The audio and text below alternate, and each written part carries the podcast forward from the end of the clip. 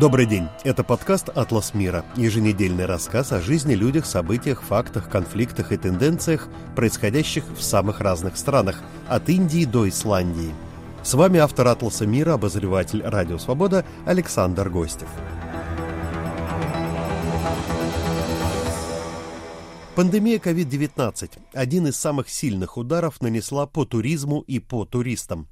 Мировой туристический рынок, как и связанные с ним отрасли, от авиационной до гостиничной, продолжают скатываться в пропасть. Есть ли у них шансы когда-нибудь оттуда выкарабкаться? Обо всем этом в нашем новом выпуске. В середине марта Всемирная туристская организация сообщила, что более трети всех туристических направлений в мире до весны 2020 года, считавшихся наиболее популярными для отдыха и развлекательно-познавательных поездок, из-за пандемии остаются наглухо закрытыми для иностранных туристов. Например, 30 государств или их самых популярных курортов в Азиатско-Тихоокеанском регионе, 15 в Европе и 11 в Африке. В 2020 году, названном худшим во всей истории туризма, число так называемых международных туристских прибытий, это специальный термин, упало на 1 миллиард или на 74%. А по данным Организации экономического сотрудничества и развития, когда будут представлены окончательные данные за 2020 год, скорее всего выяснится, что мировая сфера туризма сократилась как минимум на 80%. Пандемия уже обошлась мировой индустрии туризма в 1,3 триллиона долларов, что более чем в 11 раз превышает убытки, зафиксированные во время глобального финансового кризиса 2008-2009 годов. Чего ждать в будущем российским туристам, да и всем остальным? О сложившейся ситуации в интервью «Радио Свобода» рассуждает исполнительный директор Ассоциации туроператоров России Майя Ламидзе. В последние пару месяцев египетские власти говорили о скором возобновлении прямых чартерных рейсов на курорты Красного моря из России. Росавиация пока эту информацию не подтверждает. Что известно об этом возобновлении? С 28 марта такая дата звучала, либо в какие-то иные сроки. Потому что Египет, конечно, это массовое, главное, такое любимое для россиян туристическое направление. Ну, я бы сказала, одно из любимых и одно из массовых. Но что касается чартерного авиасообщения, то каждый раз на протяжении последних нескольких лет мы можем это утверждать и уже сформулировать это как тенденцию. Каждый раз египетская сторона говорит, что вот-вот инспекция была российская, уехала, и вот-вот уже будет объявлена дата, и каждый раз этот анонс, это объявление, в общем, заканчивается опровержением, как правило, со стороны как Египта, так и России. Собственно, с датой 28 марта примерно такой же сценарий развернулся.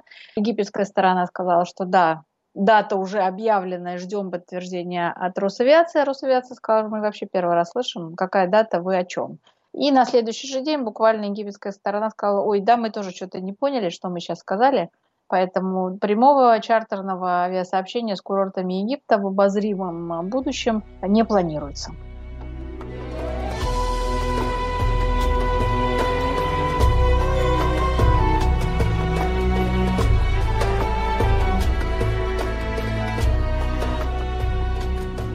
Но ведь э, действительно надо напомнить, что и до пандемии уже много лет прямого сообщения с Египтом не было, террористическая угроза никуда не исчезла, особенно после авиакатастрофы, а вернее теракта да, российского самолета над Синайским полуостровом. Ведь Федеральное агентство России по туризму по-прежнему не сняло свой запрет на продажу туров на курорты Египта, в том числе и через третьи страны, как бы туда ездить нельзя. Но мне вот, например, известно, что многие россияне стали пользоваться такой уловкой, э, когда не хотят всем этим заниматься самостоятельно, а таких, наверное, все-таки еще большинство, они оформляют поездки в Египет через турагентство Беларуси, откуда с египетскими курортами есть прямое авиасообщение, оно не прекращалось, несмотря на происшествие нового коронавируса. Известно вам о такой практике? Насколько она законна? Сколько вообще людей туда так попадает? На самом деле эта практика активно использовалась нашими гражданами до пандемии. После пандемии в связи с, я бы сказала, с невнятностью авиасообщения с Белоруссией,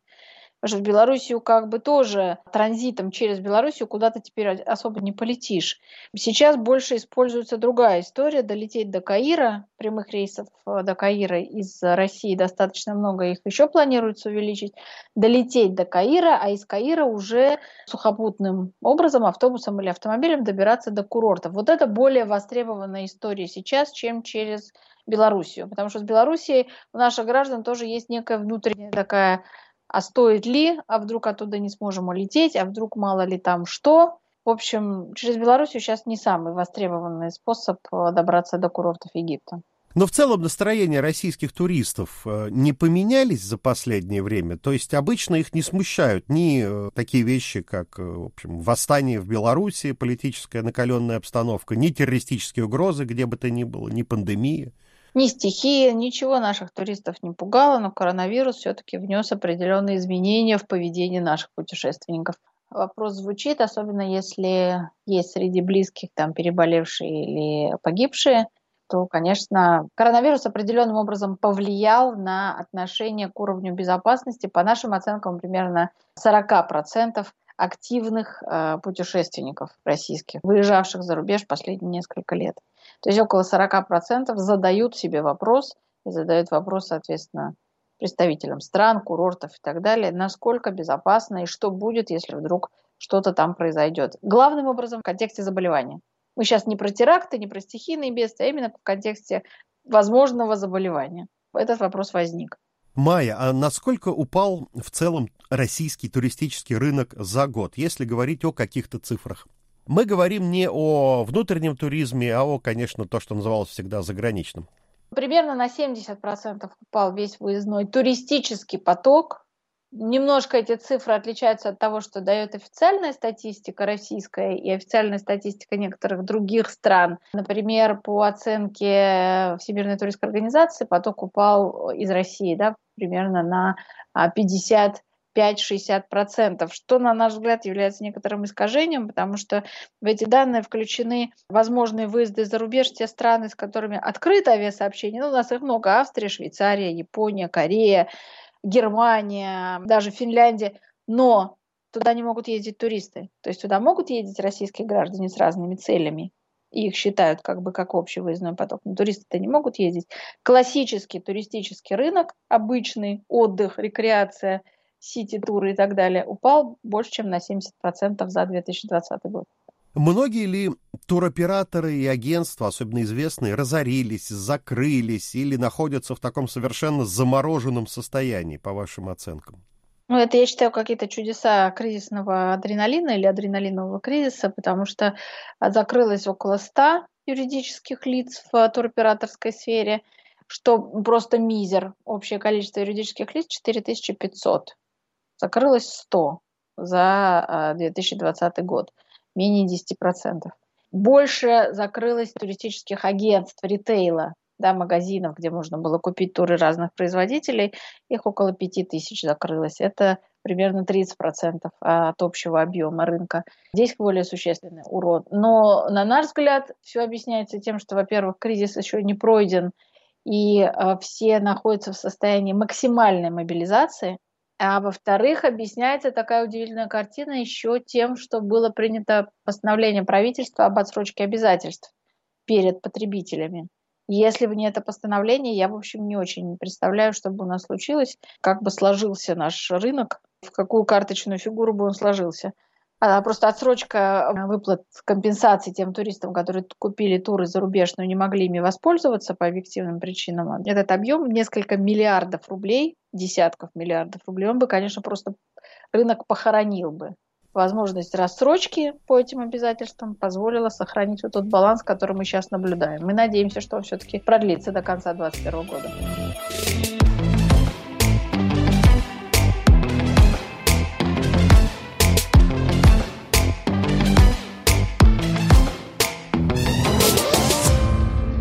Какие уроки вообще принес этот год для отрасли и для туристов? Чему научились и чему нет такие типовые российские туристы за время пандемии? Стало ли, например, больше людей, по вашим оценкам, которые научились путешествовать самостоятельно? Если, опять же, мы говорим про зарубежный туризм, то самостоятельные путешествия тут как раз стали под вопросом, потому что за 2020 год стало понятно, что те, которые самостоятельно путешествовали, они в ряде случаев столкнулись с серьезными проблемами по возврату на родину. И как раз, если мы говорим только о выездном рынке, вот самостоятельные путешествия, они как-то вот они прям подвисли. Не говоря уже о том, что сейчас самостоятельно, в общем, довольно сложно куда-то вылететь. Уроки ну, если мы говорим об индустрии, то главный урок это, конечно, развитие всего, что касается технологий. Как-то это прям затвердили себе участники рынка, независимо от вида деятельности, перевозчики, гостиницы или туроператоры, турагенты. Но в целом все, и туристы, и вся индустрия поняли, наверное, самый главный и самый неоднозначный, я бы сказала, такой урок. Невозможно планировать э, надолго стратегии не работает, работает только тактика. И для того, чтобы тактика оказалась успешной, причем это касается даже путешественников, крайне важна актуальная на данный момент информация. А информация может меняться в течение суток на там, 180 градусов на прям противоположную. Поэтому за этот год, пережив относительно плюс-минус, пережив шок, все научились быстро искать и осваивать информацию и, соответственно, быстро принимать тактические решения. Ну, на самом деле, я немножко преувеличиваю, они не научились, но такая тенденция сформировалась. То есть вот это, я бы сказала, самый главный и самый сложный урок. Майя, если говорить о других массовых и традиционных направлениях для российских туристов, таких как, ну, например, Грузия, Греция, Турция, Таиланд, то каковы перспективы, есть ли какие-то новости на всех этих направлениях? Про Европу забыли, берем неевропейские массовые направления. У Турции вроде все будет хорошо, направление номер один, как в 2020, так и в 2021, скорее всего. Грузия, невозможно ее считать полноценным туристическим направлением, потому что прямое авиасообщение было закрыто еще до пандемии по совершенно другим причинам. И то, что Грузия готова принимать российских туристов при отсутствии прямого авиасообщения, в общем, вряд ли поставит ее в разряд массовых в этом году, по крайней мере, по предварительным прогнозам. Таиланд каждую неделю, если не сказать каждый день, а, страна выступает с новыми, все более усовершенствованными инициативами, чтобы принимать иностранных туристов. Но пока в любом случае иностранный поток туда мизерный, из России тоже, потому что как минимум нужен карантин. Новые веяния, буквально сегодняшние, да, от 23 марта, Саму и Пхукет выступили с инициативой в специальных условиях приема иностранных туристов. И есть шансы, что они будут приняты эти специальные условия. Там Пхукет готов принимать вакцинированных, Самуи принимает вакцинированных и невакцинированных, ну, буквально, что называется, под конвоем гида экскурсовода, там довольно сложные передвижения планируются по острову. Но, тем не менее, Таиланд делает все, что в его силах для того, чтобы максимально приблизить возвращение до ковидного туризма. Майя, вы вот сказали, что про страны Европы российские туристы уже вообще забыли. По каким причинам? И из-за пандемии, и из-за политического обострения. Тут интересно, как вообще политика влияла в последнее время еще и до пришествия коронавируса, на вот эти поездки массовых российских туристов за рубеж, вот на выбор направления, потому что, с одной стороны, все больше россиян, ну, судя по официальным опросам, считают, что как бы Запад России уже враг, что русских там якобы везде обижают и не любят и так далее. Такой миф есть. А с другой стороны, всегда же все привыкли отвечать на эти э, опросы, да, не то, что думают на самом деле, держать такой кукиш в кармане. Так вот, Хочется разобраться. Возможно, никого в этом деле ни политика, ни пандемия и не интересуют, или все-таки да. А люди смотрят лишь на цены, на интересность, на доступность того или иного места, страны. Политика серьезного влияния не оказывала, если это не приводило к ограничению выезда определенной категории граждан. Ну, условно говоря, спрос на Монако и Монте-Карло в определенной степени упал, потому что люди, которые туда ездили, они попали под санкции. Я огрубляю, но как бы вот так. Если мы говорим о более или менее массовом туризме, то количество туристов, которые выезжали в Испанию, Италию, Грецию, страны Скандинавии, Великобританию, Францию, Германию, начиная с э, кризиса 2014 года, после кризиса каждый год количество людей увеличивалось. И это не связано было с политической ситуацией, которая за этот период пережила ну, несколько как бы, ледниковых да, этапов, я бы так сказала. Поэтому политика не влияет. Влияет экономика, доход, безусловно, да, от этого зависит выбор стран. И сильно повлияла пандемия, потому что это прямое ограничение на а, въезд.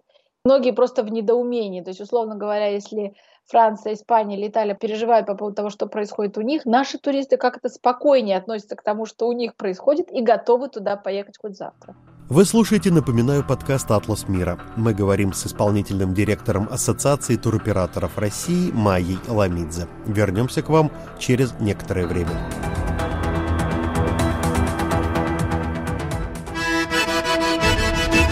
Салам алейкум, добрый день.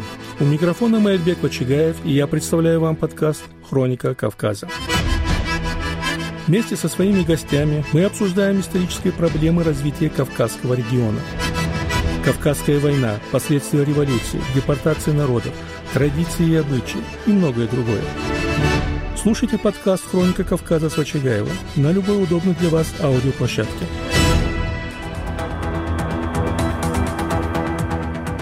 А теперь с вами вновь подкаст «Атлас мира» и я, Александр Гостев. Мы с исполнительным директором Ассоциации туроператоров России Майей Ламидзе продолжаем разговор о кризисе в туристической отрасли, вызванном пандемией, и пытаемся делать кое-какие прогнозы. Ну вот мы с вами говорим, что за прошедший год поехать было, да, действительно практически невозможно никуда, кроме исключительно ограниченного набора направлений. И вот за счет того, что там местные правители наплевали на ковид, эти курорты и направления сейчас переживают настоящий бум. Вот такой яркий пример. В Европе все, у кого есть на это деньги, конечно, открыли для себя танзанийский остров Занзибар. Это правда так? Вот в России этот какой-то занзибарский бум заметен на общем безрыбье? Да, Занзибар, на самом деле, да, это абсолютно такое открытие, причем забавное, я бы сказала, открытие в какой-то степени, потому что Занзибар появился на российском рынке не в 2020, а в 2019 году. Чартеры были поставлены на Занзибар в зимнем сезоне 2019 года. Общее количество туристов тогда, ну, для, для понимания, да, всего выехало 6 тысяч российских граждан в 2019 году на Занзибар, из них 5 тысяч на чартерах. Ну, то есть понятно, что за весь год было тысяча, скорее всего, с какими-то там гуманитарно-экономическими целями. А пять тысяч было туристов. В 2020 году, с того момента, как появился Занзибар, туда выехало на порядке больше, около 30 тысяч человек выехало на Занзибар в 2020 году. То есть поток конкретную страну, которая рассматривалась как весьма экзотическое, такое специфическое, маргинальное даже в какой-то степени направление, поток вырос на порядке. В ковидный пандемийный год. Это несмотря на особенные нюансы да, отдыха на Занзибаре, отливы продолжительностью 2 часа и там длиной 2 километра, когда море уходит на 2 километра и берег весь оголяется. Не суть. Тем не менее, страна вот так вот выстрелила неожиданно.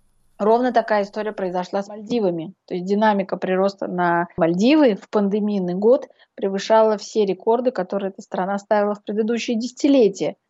И это тоже такой интересный нюанс. Поехать было особо некуда, и два самых дорогих направления из имеющихся в ассортименте показали положительную динамику, что приводит нас к еще одному интересному выводу, это возвращаясь к предыдущему вопросу. Сохранился люксовый сегмент, и это тот сегмент, который будет ездить, несмотря ни на какие ограничения. То есть заметна тенденция та же, которая касается не только туризма, а вообще последних лет во всем мире, и в России в том числе, что бедные продолжают как бы затягивать пояса, а богатые продолжают богатеть. И массовый, не очень такой уж обеспеченный российский турист вынужден от всего отказываться, а тут еще и коронавирус. А богатые продолжают богатеть и без проблем выбирают дорогие, действительно элитарные направления.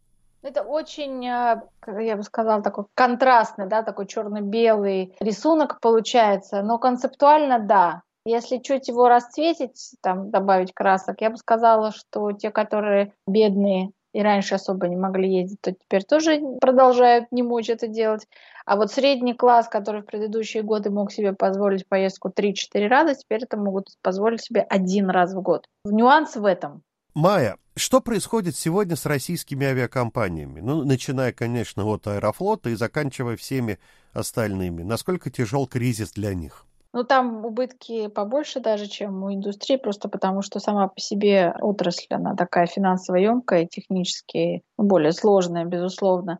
Пока тоже банкротств никаких не произошло, то есть все как-то держатся, и там отсрочка обязательств перед пассажирами не на год, как в туристической индустрии, а на три года. Абсолютно беспрецедентная история.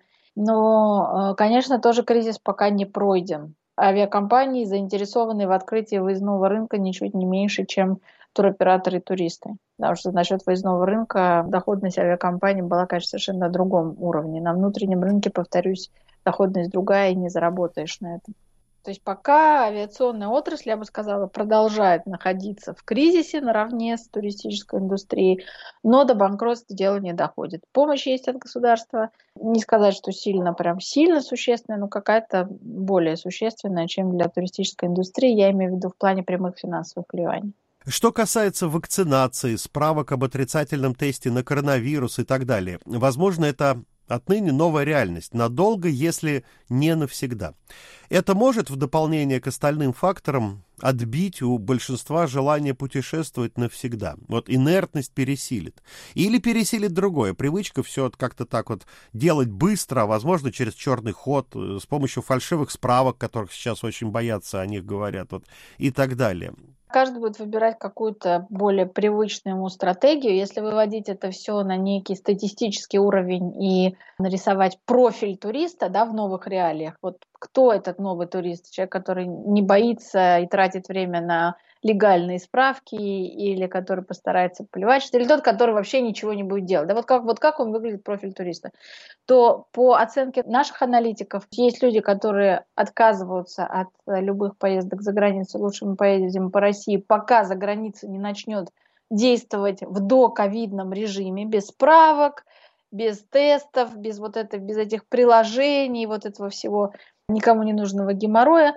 Это, по нашим оценкам, где-то процентов 30 от тех, которые выезжали за границу.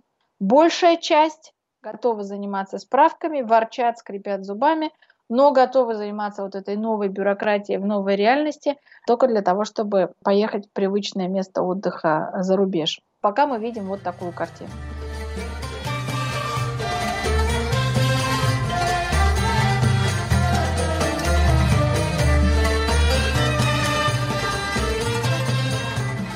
Майя, сейчас в мире ведь многие политики и высшие чиновники и туристической, и авиационной отрасли обсуждают введение так называемых ковид-паспортов или паспортов вакцинированных.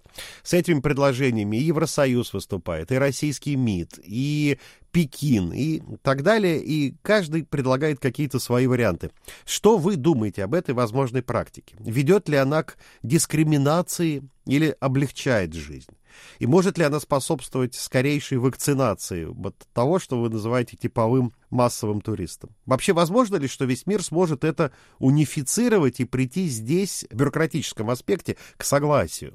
Честно говоря, та дискуссия, которая развернулась вокруг ковид-паспортов, она несколько меня удивила. Это противоречит тем прогнозам, которые мы, например, строили, потому что, безусловно, это дискриминационная мера энное количество людей, я подозреваю, что это даже не один миллион человек по всему миру, а десятки, может быть, сотни миллионов, имеют серьезные ограничения и не могут делать себе прививку. И получается, что если ковид-паспорта, подтверждение вакцинации является разрешением на путешествие, то эти люди лишены этой возможности, что однозначно является э, дискриминационной мерой. Но та серьезность, с которой обсуждаются, тем не менее, эти ковид-паспорта, справедливо было замечено в разных странах на всех уровнях, показывают, что дискриминационность никого не смущает. И это рассматривается пускай как временное, но все-таки подспорье и возможность возродить индустрию во всем мире. Возможно ли синхронизация всех протоколов да, прививочных по всему миру? Но с учетом того, что переживает э, туристическая индустрия и в связи с этим экономики очень многих стран – как ни странно, я скажу, что да, она, она возможна. Конечно, это прекрасное поле для любых политических э, спекуляций и торгов, и, наверное, так тоже будет использовано это поле, но я сейчас вижу больше возможностей для компромиссов и для договоренностей по ковид-паспортам, чем видела это, условно говоря, полгода назад. Майя, мне хочется подытожить наш разговор, э, все-таки вернувшись к теме действительно уроков вот этого ковидного года, поговорить, в принципе, о философии путешественника, философии туризма и, конечно, в первую очередь спросить о российских туристах. Все же ожидали что это продлится сначала месяц, но потом полгода, потом, ну, точно год максимум, и жизнь вернется на круги своя. Вот по вашим наблюдениям, какие настроения в целом царят и среди туроператоров в России, и среди просто ваших знакомых, которые часто ездят и с которыми вам э, как-то, наверное, все-таки удается общаться. Вот изменится ли навсегда то, что мы называем миром путешествий и туризма, и каковы шансы на то, что вернется прежняя туристическая жизнь? Я бы сказала, шанс есть всегда, но один из действительно уроков – это то, что затянувшаяся вся история с пандемией, один за другим э, локдауны в тех странах, которые, как казалось, по крайней мере, в России казалось, что вот они-то победят заразу первыми, а локдауны там не прекращаются. Так вот, вот эта вся картина придала путешествиям абсолютно особую значимость, особую ценность даже, я бы сказала. То есть путешествие стало не просто тем элементом, которого не хватает для того, чтобы почувствовать себя в колее и вспомнить, что вот так это было. Так это было до пандемии, это было привычно. И вот это и есть цивилизация. А еще мы можем на выходные куда-то поехать, и неважно куда, в Ярославль, в Прагу или там в Лондон, не имеет значения. Стало понятно, что вообще вот эта возможность передвижения туда, куда ты захочешь, в любой момент, без ограничений, без справок, без тестов, без прививки. Прививки. Прививку делали для того, чтобы путешествовать в страны южнее экватора. Да, то есть это было условием путешествия в особо опасные страны. Сейчас мы говорим о прививках для того, чтобы въехать в Европу условно. Да? Так вот, путешествия стали приобретать особую ценность. Ценность в том, что это потеряно. Потеряно в том виде, в которому мы привыкли и который считался абсолютно обыденным и, может быть, чем-то уже не очень интересным, слегка поднадоевшим и так далее. Майя, но вот вы сами не боитесь, что мир скатится в такое новое средневековье, и это повлечет за собой вот это ограничение на путешествия, даже на познавательные путешествия?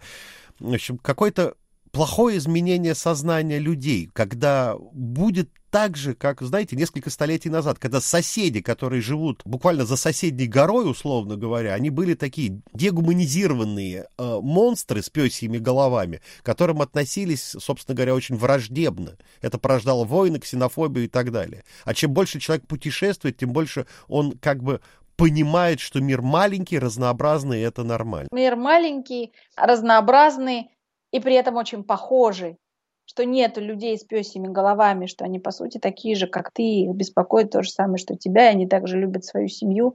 И, и, ну, опять же, мы сейчас говорим условно. Очень важный вопрос. Конечно, риски такие есть. Мы можем нарисовать утопические картины разной окрашенности, да, розовые утопические картины, что мы перейдем в путешествие в капсулах, на воздушных подушках, будем пересекать границы и общаться друг с другом через полиэтиленовые пакеты, но общаться – либо другая крайность, да, что каждый закроется у себя в стране, на своей деляночке, и с опаской будет смотреть на соседа, потому что он может быть носителем этой чумы под названием ковид. Мог, обе крайности возможны, но я оптимист, я как-то все-таки верю в, в то, что ну, рано или поздно победит здравый смысл. Главное, чтобы это было не слишком поздно. Я напоминаю, что беседовал с исполнительным директором Ассоциации туроператоров России Майей Ломидзе. Итак, это был «Атлас мира». Наш подкаст всегда можно найти, скачать и послушать на разных платформах, от Spotify SoundCloud до Apple Podcasts и Google Podcasts, iTunes или CastBox, а еще в Яндекс Music. Разумеется, и на нашем сайте свобода.org, в аккаунтах Радио Свобода в Фейсбуке, Твиттере или ВКонтакте – Ищите специальную студию подкастов «Радио Свобода» в Телеграме. Мы вас просим, не стесняйтесь с нами общаться. Подписывайтесь, конечно, на наши выпуски на любых этих платформах и в соцсетях. Пишите там свои комментарии и задавайте вопросы. А также предлагайте новые темы для наших выпусков и бесед. Продюсер этого выпуска Наталья Аркадьева. А я, Александр Гостев, с вами прощаюсь на неделю. Всего вам доброго, не болейте.